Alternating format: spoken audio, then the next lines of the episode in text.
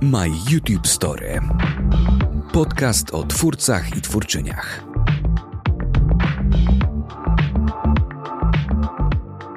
Cześć, tu Gabi Darmetko. Zapraszam Was na kolejną rozmowę, z której dowiecie się, jak wygląda życie YouTubera od podszewki. A dzisiaj moim gościem jest osoba, która w wielki sposób podbiła świat internetu przy użyciu malucha. Witam cię serdecznie, Filip Nowobilski, czyli Duży w Maluchu. Witam serdecznie, zarówno ciebie, jak i państwa, którzy nas słuchają.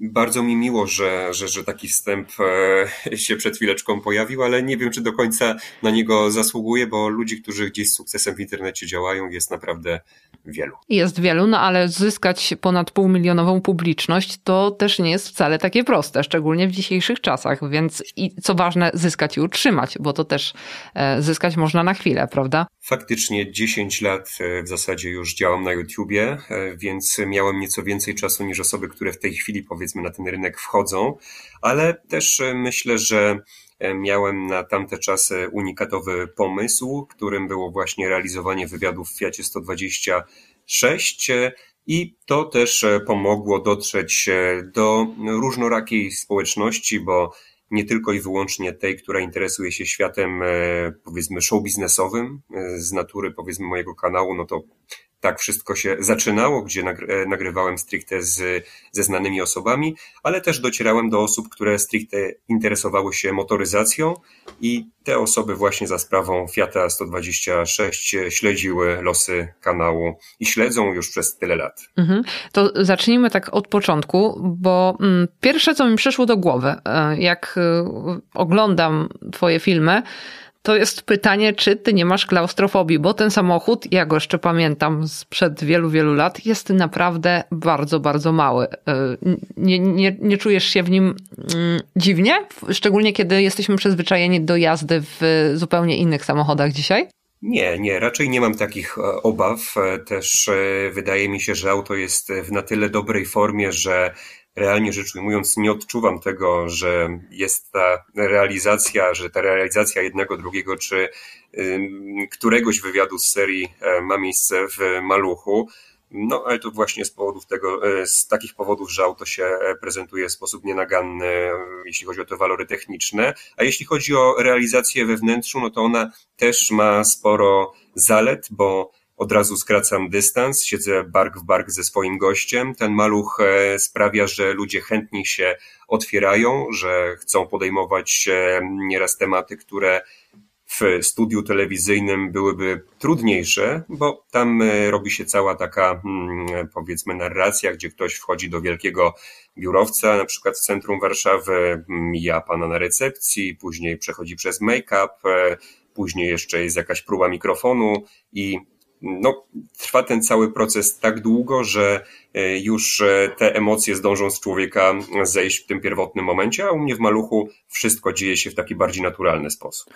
A jak do tego doszło, że to akurat maluch? Bo wiem, że gdzieś tam pierwotnie pojawiła się Warszawa w planach. E, no, dlaczego w tym kierunku akurat? Generalnie proza życia, tak mógłbym powiedzieć, bo nie miałem e, wystarczającej ilości środków w 2014 roku, będąc e, studentem.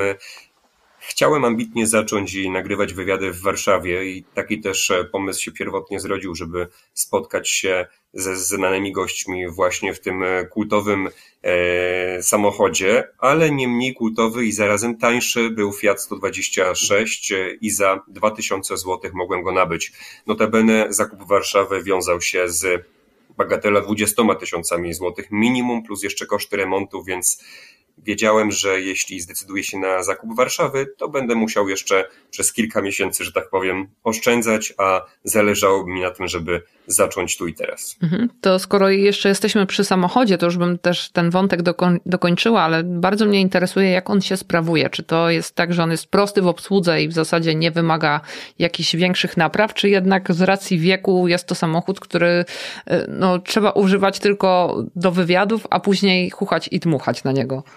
Myślę, że spokojnie mógłbym nim na co dzień podróżować i biorąc pod uwagę natężenie ruchu w centrach miast i brak miejsc postojowych, to akurat maluchem zmieściłbym się wszędzie i byłoby to praktyczne rozwiązanie, ale w rzeczywistości podróżuję tym samochodem tylko na potrzeby wywiadów e, i gdy przemieszczam się między różnymi miastami, bo często też e, spotykam się z gośćmi na przykład w Warszawie, a mieszkam w Krakowie, no to auto jest e, przetransportowywane na lawecie, więc każdego roku przejeżdża maksymalnie 2, 2,5, może 3 tysiące kilometrów, ale nie zawsze tak było, bo pierwsze lata to były Mm, dosyć e, ciężkie pod tym kątem też logistycznym i wtedy często dojeżdżałem do Warszawy samochodem na kołach. E, mogę wspomnieć, że chyba w pierwszym roku działalności przejechałem 15 tysięcy kilometrów e, stricte maluchem, co wow.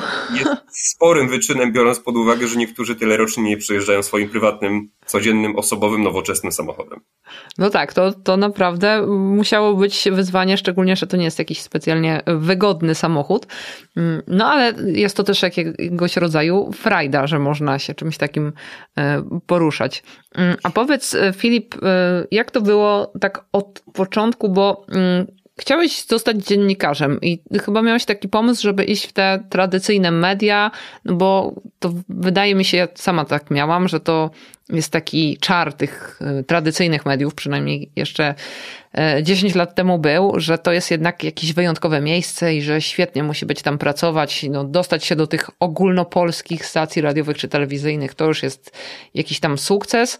Mm, I czy było tak, że ty się na przykład rozczarowałeś tą rzeczywistością takiego dziennikarstwa e, w dużych koncernach?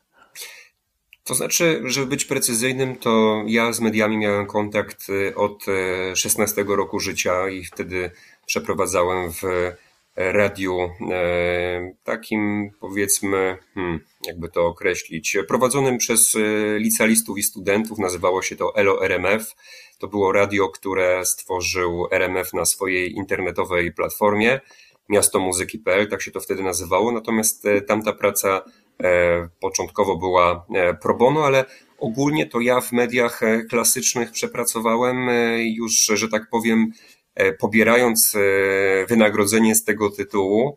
No myślę, że łącznie jakieś 5 lat, więc też jakieś doświadczenie miałem. Bardzo wcześnie faktycznie zacząłem ale jeśli chodzi o moją karierę związaną, to duże słowo, z klasycznymi mediami, to uświadomiłem sobie, że nie za bardzo nadaje się do mm, tego e, rodzaju pracy, głównie z tego powodu, że wychodziłem z założenia, że warto byłoby też e, spełniać jakieś swoje potrzeby materialne, a w klasycznych mediach e, różnie z tym wynagrodzeniem za pracę bywało, jeśli chodzi o, o, o, poziom tych e, zarobków. Myślę, że też niewiele się zmieniło w dzisiejszych czasach, a perspektywy dla media workerów, że tak powiem, e, są nie najlepsze, biorąc pod uwagę sztuczną inteligencję i to, że wiele zawodów e, tego najniższego szczebla może zostać wypartych, ale miałem otwartą drogę do tego, by być reporterem też w telewizji.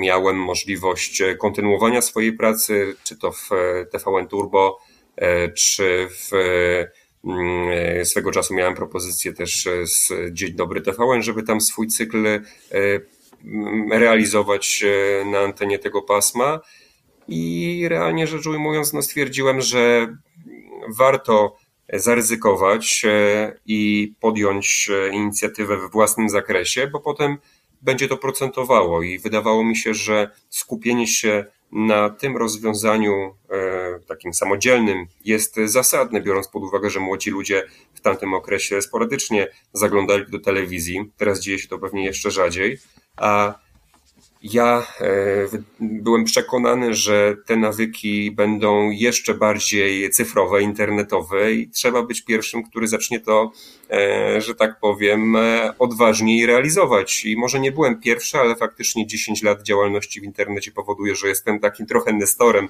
tego świadka YouTube'owego. Choć z drugiej strony wydaje mi się też, że ta telewizja coraz częściej flirtuje też z kanałami e, YouTube'owymi, bo często zdarzało mi się też e, promować jakieś programy telewizyjne na swoim kanale w ramach jakiejś płatnej współpracy. I też to pokazuje, że telewizja coraz śmielej spogląda na platformy takie VOD czy YouTube'a. To się już dzieje, to nie jest absolutnie żadna odkrywcza myśl z mojej strony, ale to, co najistotniejsze jest, to podsumowanie tego wywodu, że bardzo się opłacało pójść samodzielną drogą i myślę, że lepszej decyzji w swoim życiu podjąć nie mogłem. My YouTube Story.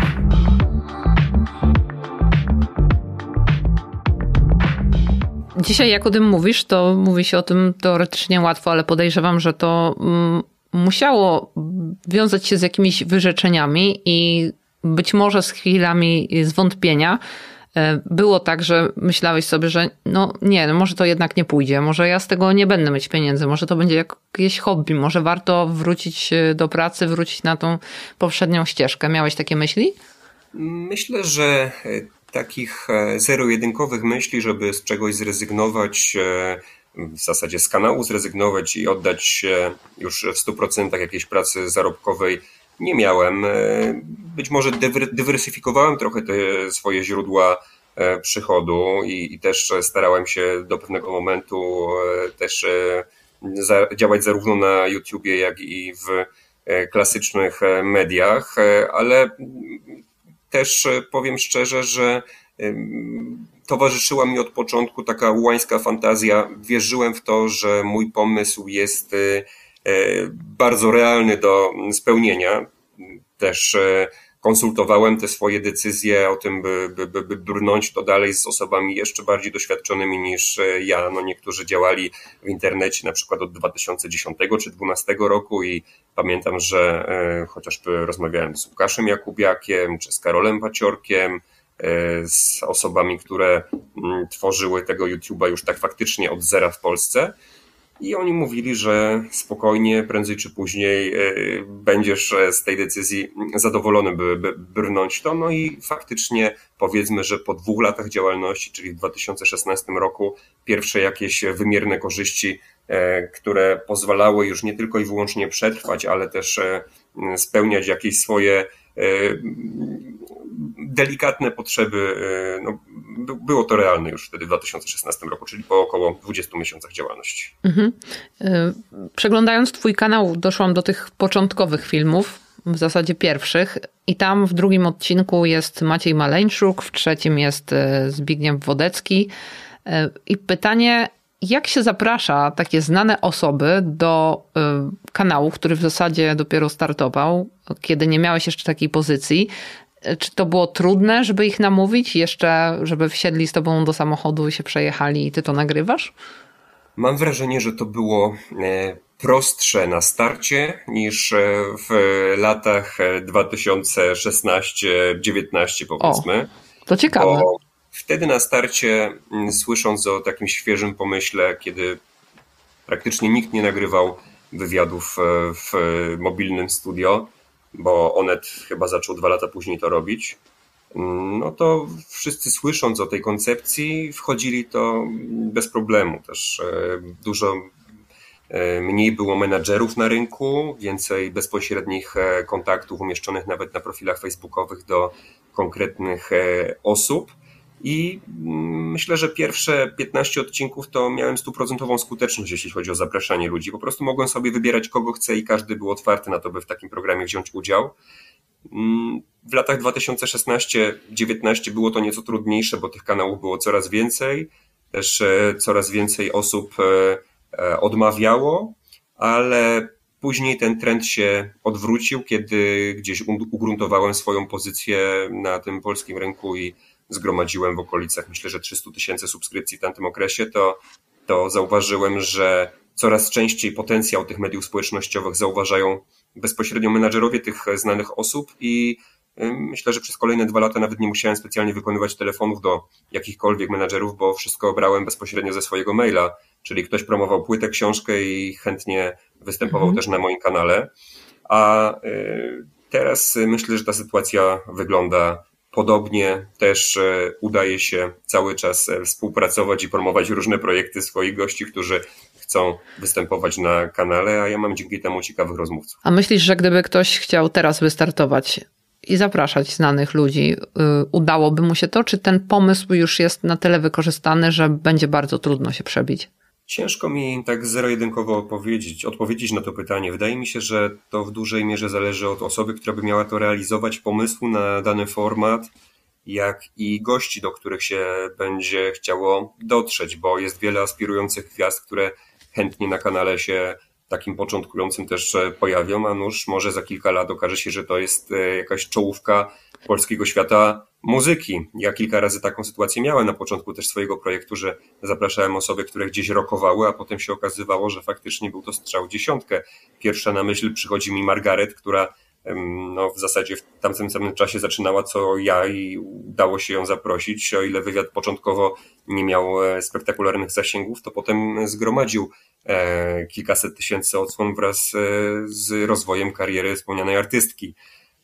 Natomiast konkludując to, to wydaje mi się, że kluczowy jest pomysł danego twórcy na, na, na, na dany format Y, myślę, że też e, osobowość tego konkretnego twórcy i jego doświadczenie, czy to życiowe, czy zawodowe, czy dziennikarskie, które pozwoli zadać lepsze mm, pytania, e, nowy, na nowy sposób przedstawić dany wątek, być może ująć go w jakiejś niszowej tematyce, która początkowo wydawałoby się, że jest niszowa, a w rzeczywistości wcale taka nie musi być.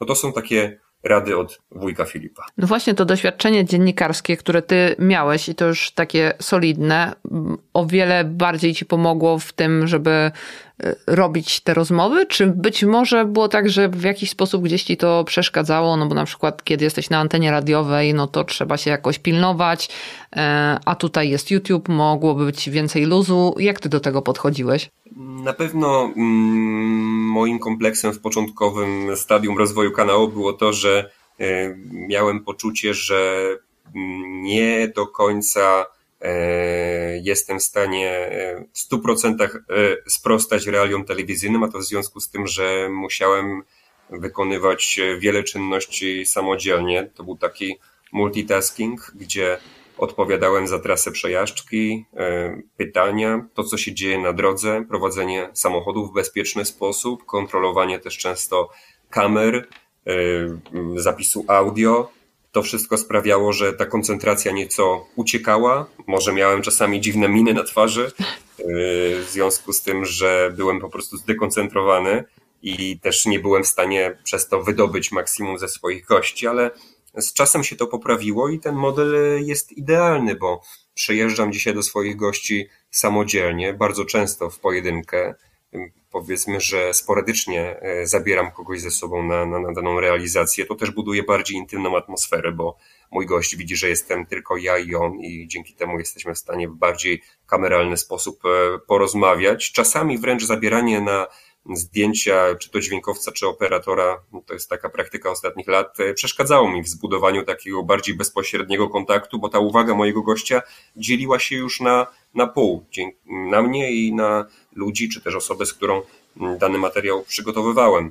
Więc e, przy okazji realizacji odcinków chociażby z przedsiębiorcami, którzy na moim kanale coraz częściej e, występowali od roku 2019 czy 2018 nawet, i często te osoby nie miały jakiegoś doświadczenia medialnego, e, to zauważyłem, że buduje to dodatkowy niepotrzebny stres, więc e, wolałem już, e, że tak powiem, skupić się na tej umiejętności multitaskingu, którą zdobyłem na przestrzeni lat i, i myślę, że to była też dobra droga, zaoszczędzająca mi sporo też kwestii związanych z logistyką i sprawiła, że jestem tak naprawdę panem swojego czasu. Nie muszę specjalnie dopasowywać się do swoich współpracowników na tej niwie realizacyjnej. Mhm. A czy przez ten czas, kiedy realizujesz swój projekt i jeździsz samochodem z gośćmi, czy zdarzyło się coś, jakaś sytuacja typu stłuczka albo jakieś wydarzenie na drodze, które spowodowało, że trzeba było przerwać, że trzeba było nakręcić jeszcze raz, że coś się takiego zadziało, że y, no, nie można było tego przewidzieć, bo ruch y, wi wiadomo jaki jest drogowy. Parę razy zdarzyło się, że nie nagrał się dźwięk. Mm, parę razy to dwa, trzy razy. Myślę, że tyle to mm, albo inaczej, że ten dźwięk nie nagrał się w sposób e, w 100% zadowalający.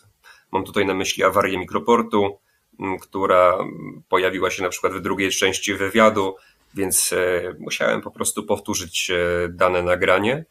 albo miałem też taką sytuację, gdzie byłem ofiarą jakiegoś starszego pana w Warszawie na Mokotowie, który wjechał mi w tył samochodu, ale to już po nagraniach i jechałem w zasadzie na mecz Polska-Chile, to była sytuacja sprzed kilku miesięcy z niedużą prędkością, bo może 15-20 na godzinę wjechał w tył samochodu, ale znacząco go uszkodził. Koszty naprawy zostały oszacowane na 11 tysięcy złotych, ale to też z racji tego, że auto jest oklejone złotą i bezbarwną folią, która sama w sobie budowała ten koszt, ten wydatek na tym poziomie. No ale całe szczęście y, większych kontuzji y, czy jakichkolwiek, y, które wpłynęły na moje funkcjonowanie codzienne, nie odnotowałem ani ja, ani moi goście. Mhm. No to bardzo dobrze i trzymam kciuki, żeby dalej tak było, no bo jednak czasami za tą kierownicą trzeba się skupić.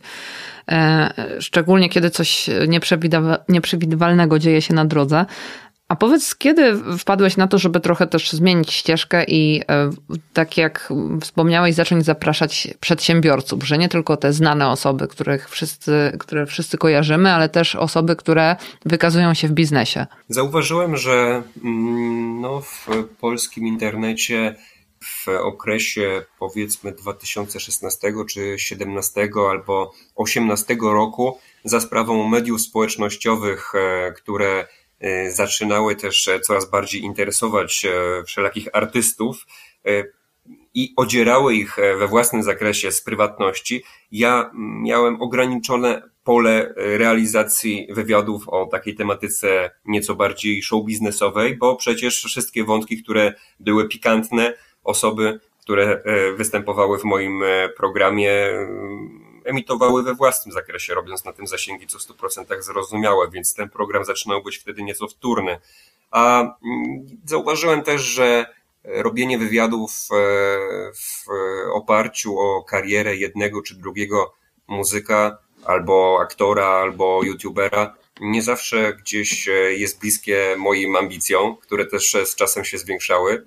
I chciałem się rozwijać, poznawać ten świat od podszewki, zarówno ten e, internetowy, jak i biznesowy, więc e, często gościłem osoby wywodzące się, wywodzące się ze świata e-commerce, e, które chętnie występowały na moim kanale i dzieliły się swoimi biznesowymi doświadczeniami. Odcinki te były kołem zamachowym dla mojej działalności, bo pozwoliło mi zdobyć e, kolejnych kilkaset tysięcy subskrypcji.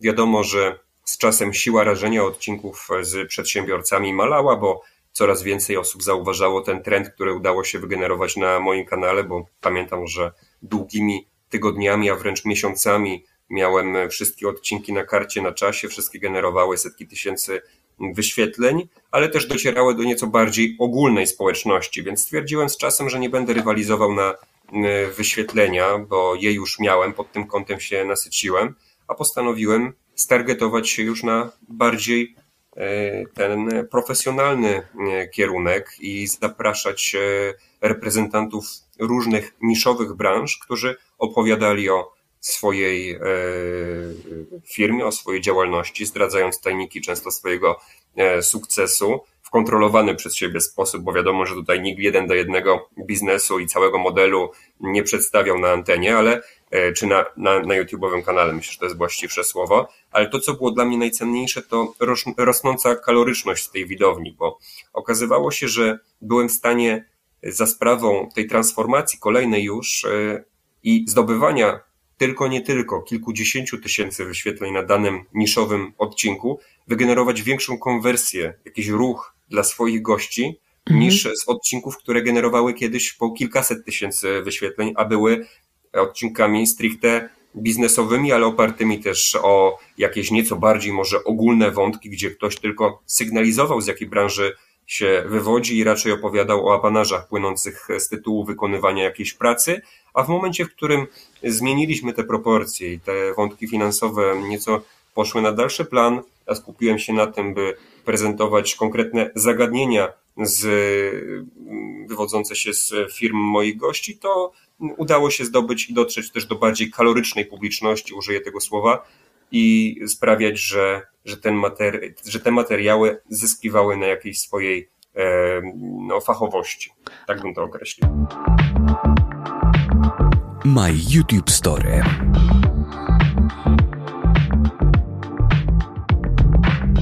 Jak to było jeszcze te kilka lat temu? No bo generalnie jest taka zasada, chociaż wyda, wydaje mi się, że ona coraz bardziej odchodzi w zapomnienie, że o pieniądzach to najlepiej cicho, najlepiej się nie chwalić, najlepiej nie mówić. E, czy ty wtedy, kiedy zaczynałeś te rozmowy z przedsiębiorcami, miałeś problem, żeby ich przekonać do, do takiej rozmowy, żeby się otworzyli, żeby e, opowiedzieli o tym, jak zarabiają, ile zarabiają i, i jak to wygląda? absolutnie nie miałem takiego problemu, bo ci, którzy się do mnie zgłaszali, sami chętnie chcieli wręcz e, opowiadać o, o tym, jakie liczby za nimi stoją. A to było pewnie związane poniekąd z robieniem jakiegoś PR-u wokół swojej firmy. Ja często też te kwoty weryfikowałem. No, przy okazji spółek jest to dużo prostsze niż przy okazji działalności gospodarczych, więc e, na stronie e, właściwej mogłem sprawdzić raporty spółek i i, i sprawdzać, czy te liczby pokrywają się z rzeczywistością. E, no, czasami zdarzało się, że ktoś e, podkoloryzował pewne wątki, ale też starałem się to gasić e, w zarodku. Natomiast też myślę, że z czasem te liczby przestały ludzi dziwić. Ludzie odkryli, mówię tutaj o, widz, o widzach, że prawdziwe i duże pieniądze są do zarobienia za sprawą prowadzenia własnej firmy w różnorakich branżach, bo ja tutaj nie mówię tylko i wyłącznie o YouTubie. I początkowo nagrywając odcinki z przedsiębiorcami spotykałem się z takim oto zdaniem w komentarzach, że o czym ten człowiek opowiada, o jakich e, możliwościach e, płynących z jego, samoch- z jego pracy, skąd on ma te samochody na pewno pożyczone. To jest niemożliwe, bo ja i wszyscy ludzie których znam, zarabiają po 2-3 tysiące złotych.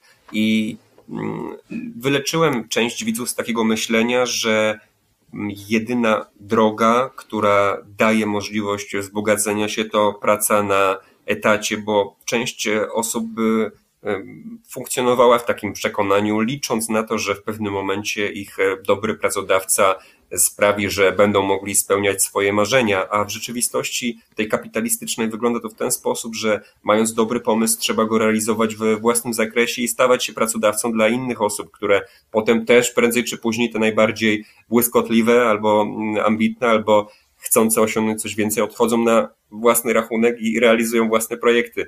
Więc e, teraz się z takimi opiniami już nie spotykam, a też e, powiem szczerze, że na przestrzeni lat e, myślę, że z kilkaset osób do mnie podeszło na ulicy, mm, co nie jest trudne, bo złoty maluch wyróżnia się w tłumie, więc praktycznie każde wyjście gdzieś z domu to jest interakcja z widzem, nawet jeśli tego malucha nie mam. I te osoby podchodziły do mnie i mówiły, że dzięki mnie odeszły z, z, z etatowej pracy albo e, sprawiły, że e, nieco inaczej spojrzały na rzeczywistość.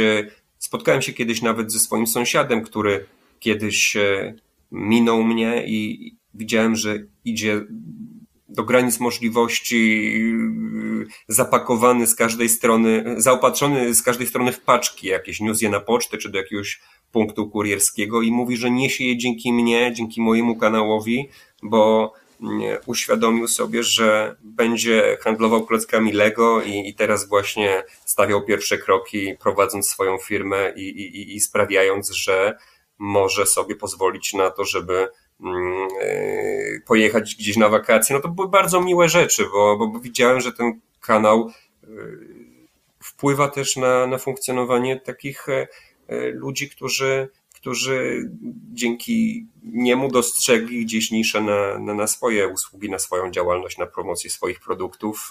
Te przypadki nie były naprawdę jednostkowe. Ja się notorycznie z tym spotykałem, że ktoś nawet, nie wiem, inne studia wybrał, zrezygnował z humanistycznych i poszedł na jakieś bardziej ekonomiczne. No, myślę, że pod tym kątem czuję dużą satysfakcję. A czy ciebie też te rozmowy w jakiś sposób inspirowały, nakręcały? Miałeś takie poczucie, że o, może jeszcze zrobię to, bo rozmawiałem z taką osobą, która w jakiś sposób na mnie wpłynęła? Oczywiście, zdarzało się tak wielokrotnie. Każde spotkanie z moim gościem to jest taki indywidualny reset e, swojego dotychczasowego spojrzenia na rzeczywistość, bo ile schematy w wielu branżach się powtarzają, to jednak indywidualne historie moich gości które często są pełne e, bólu i rozczarowań, ale w końcu przychodzi to słońce, najczęściej przynajmniej, e, sprawiają, że ja się rozwijam i myślę, że też e, mam coraz więcej do powiedzenia w tematach takich, o które bym się jeszcze jakiś czas temu nie podejrzewał. Też zauważam, że za sprawą trendów, które gdzieś w polskiej przestrzeni publicznej się kreują, ja mam szansę doskonalić się na wielu płaszczyznach. Mam tutaj na myśli chociażby e, wojnę na Ukrainie, która sprawiła, że w mainstreamie internetowym pojawił się ruch geopolityczny i coraz więcej odcinków e, o tematyce e, powiedzmy wojskowej można było realizować, które były też zainteresowane, z zainteresowaniem oglądane przez moją publiczność. A każdy taki film wzbogacał mnie i sprawiał, że miałem szersze spojrzenie na jakiś wątek, którym wcześniej nie miałem zielonego pojęcia.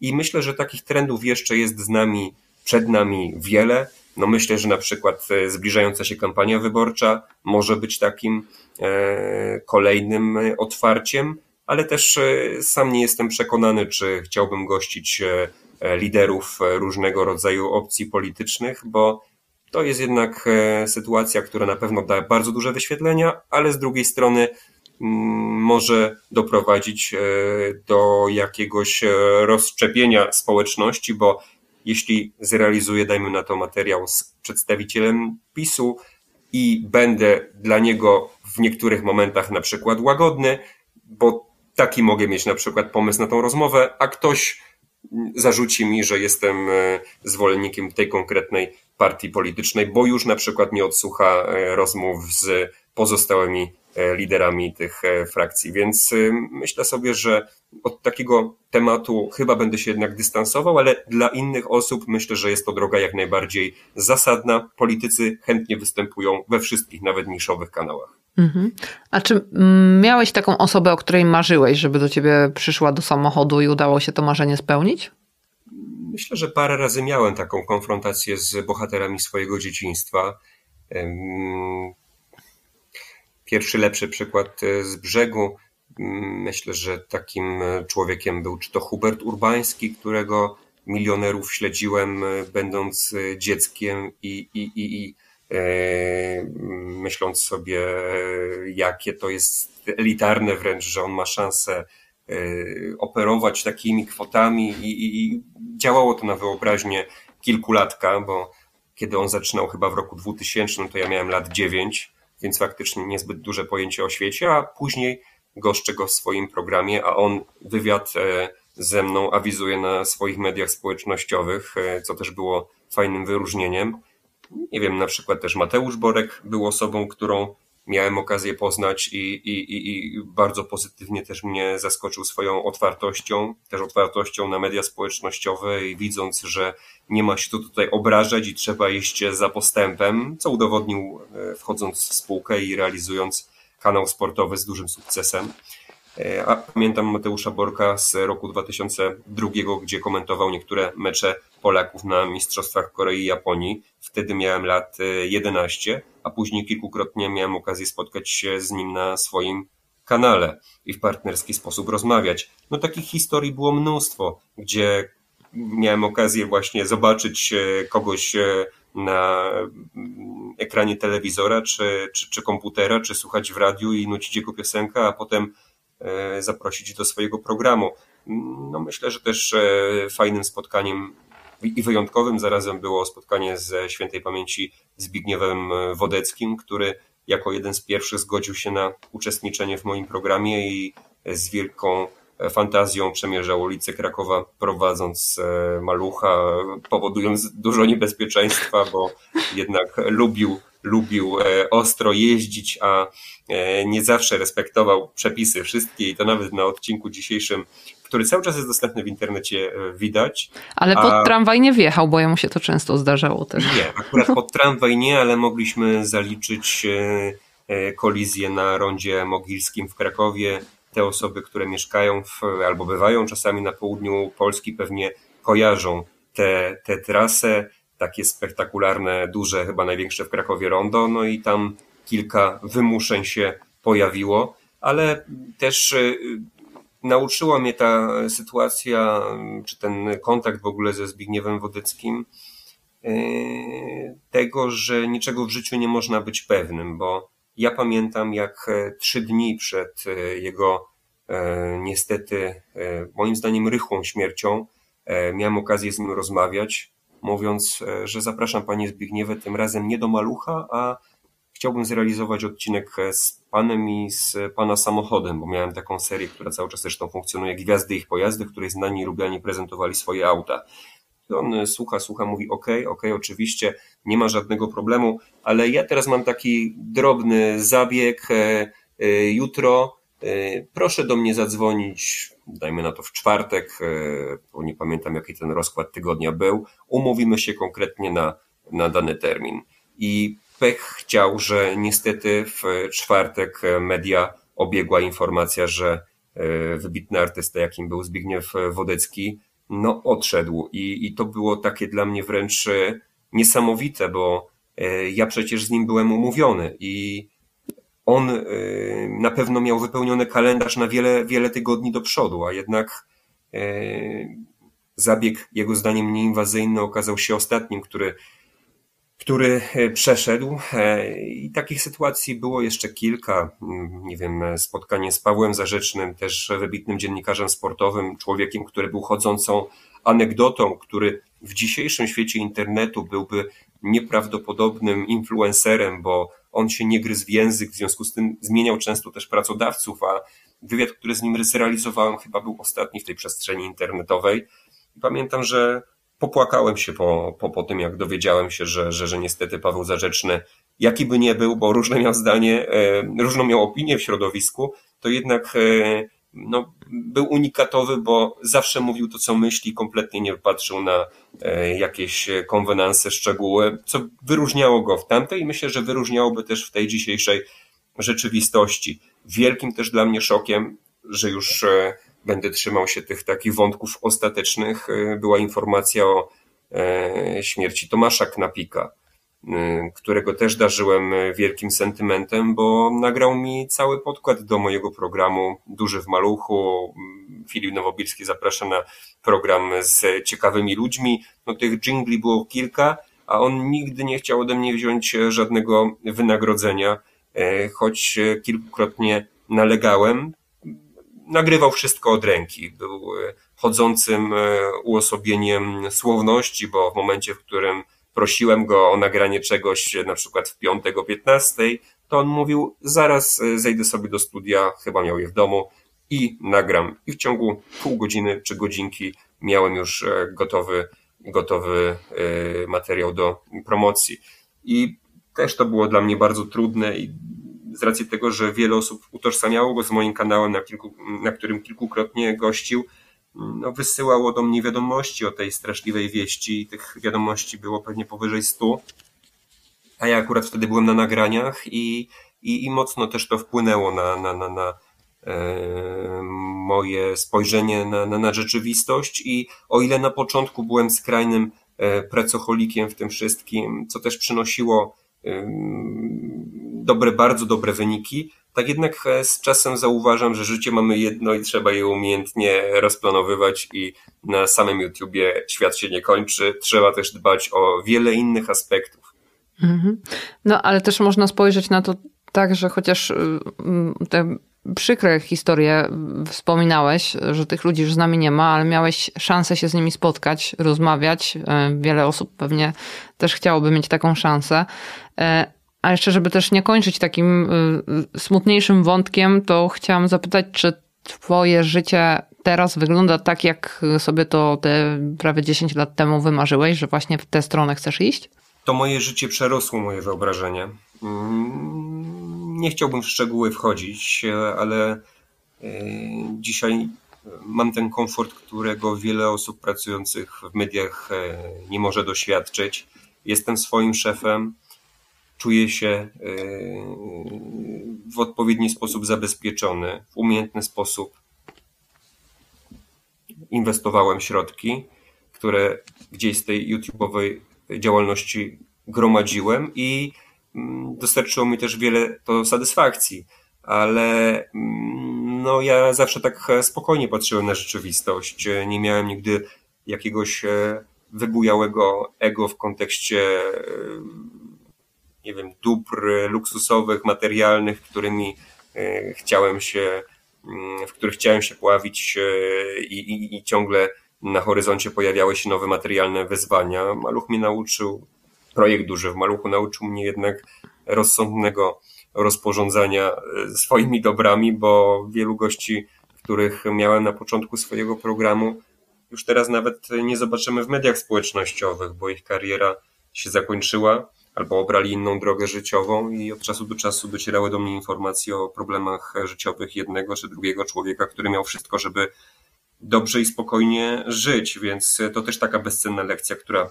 płynęła z mojego projektu, żeby nie dawać się ponieść specjalnie fantazji. Super, bardzo Ci e, dziękuję e, za tę rozmowę. Życzę Ci, żeby maluch jeszcze długo Ci e, służył, żeby jeszcze wiele ciekawych rozmów powstało, żeby kanał się rozwijał tak, jak to sobie wymarzyłeś i wymarzysz jeszcze. No i mam nadzieję, że jeszcze kiedyś się spotkamy i będziemy mogli porozmawiać. Może na przykład też w maluchu. Oczywiście serdecznie zapraszam. Bardzo dziękuję za rozmowę, za bardzo ciekawe pytania, które nieco wprowadziły takiej refleksyjnej e, atmosfery e, do, do mojego dzisiejszego dnia, e, bo faktycznie niezbyt często zastanawiam się nad tą swoją drogą dziesięcioletnią, ale też wydaje mi się, że nic szczególnego w tym nie ma, bo przecież ludzie pracują 10, 20, 30 lat czasami w jednym miejscu, czasami prowadząc swoje firmy przez y, tak długi okres, więc może ten rynek jest nieco bardziej konkurencyjny, ale na pewno nie sprawia, że ja w jakikolwiek sposób y, czuję się w tym aspekcie y, wyjątkowym. Także jeszcze raz bardzo dziękuję za, za rozmowę i wszystkich Państwa zapraszam na swój kanał. Dziękuję bardzo. Filip Nowobilski, czyli Duży w Maluchu, był dzisiaj gościem My YouTube Story. My YouTube Story.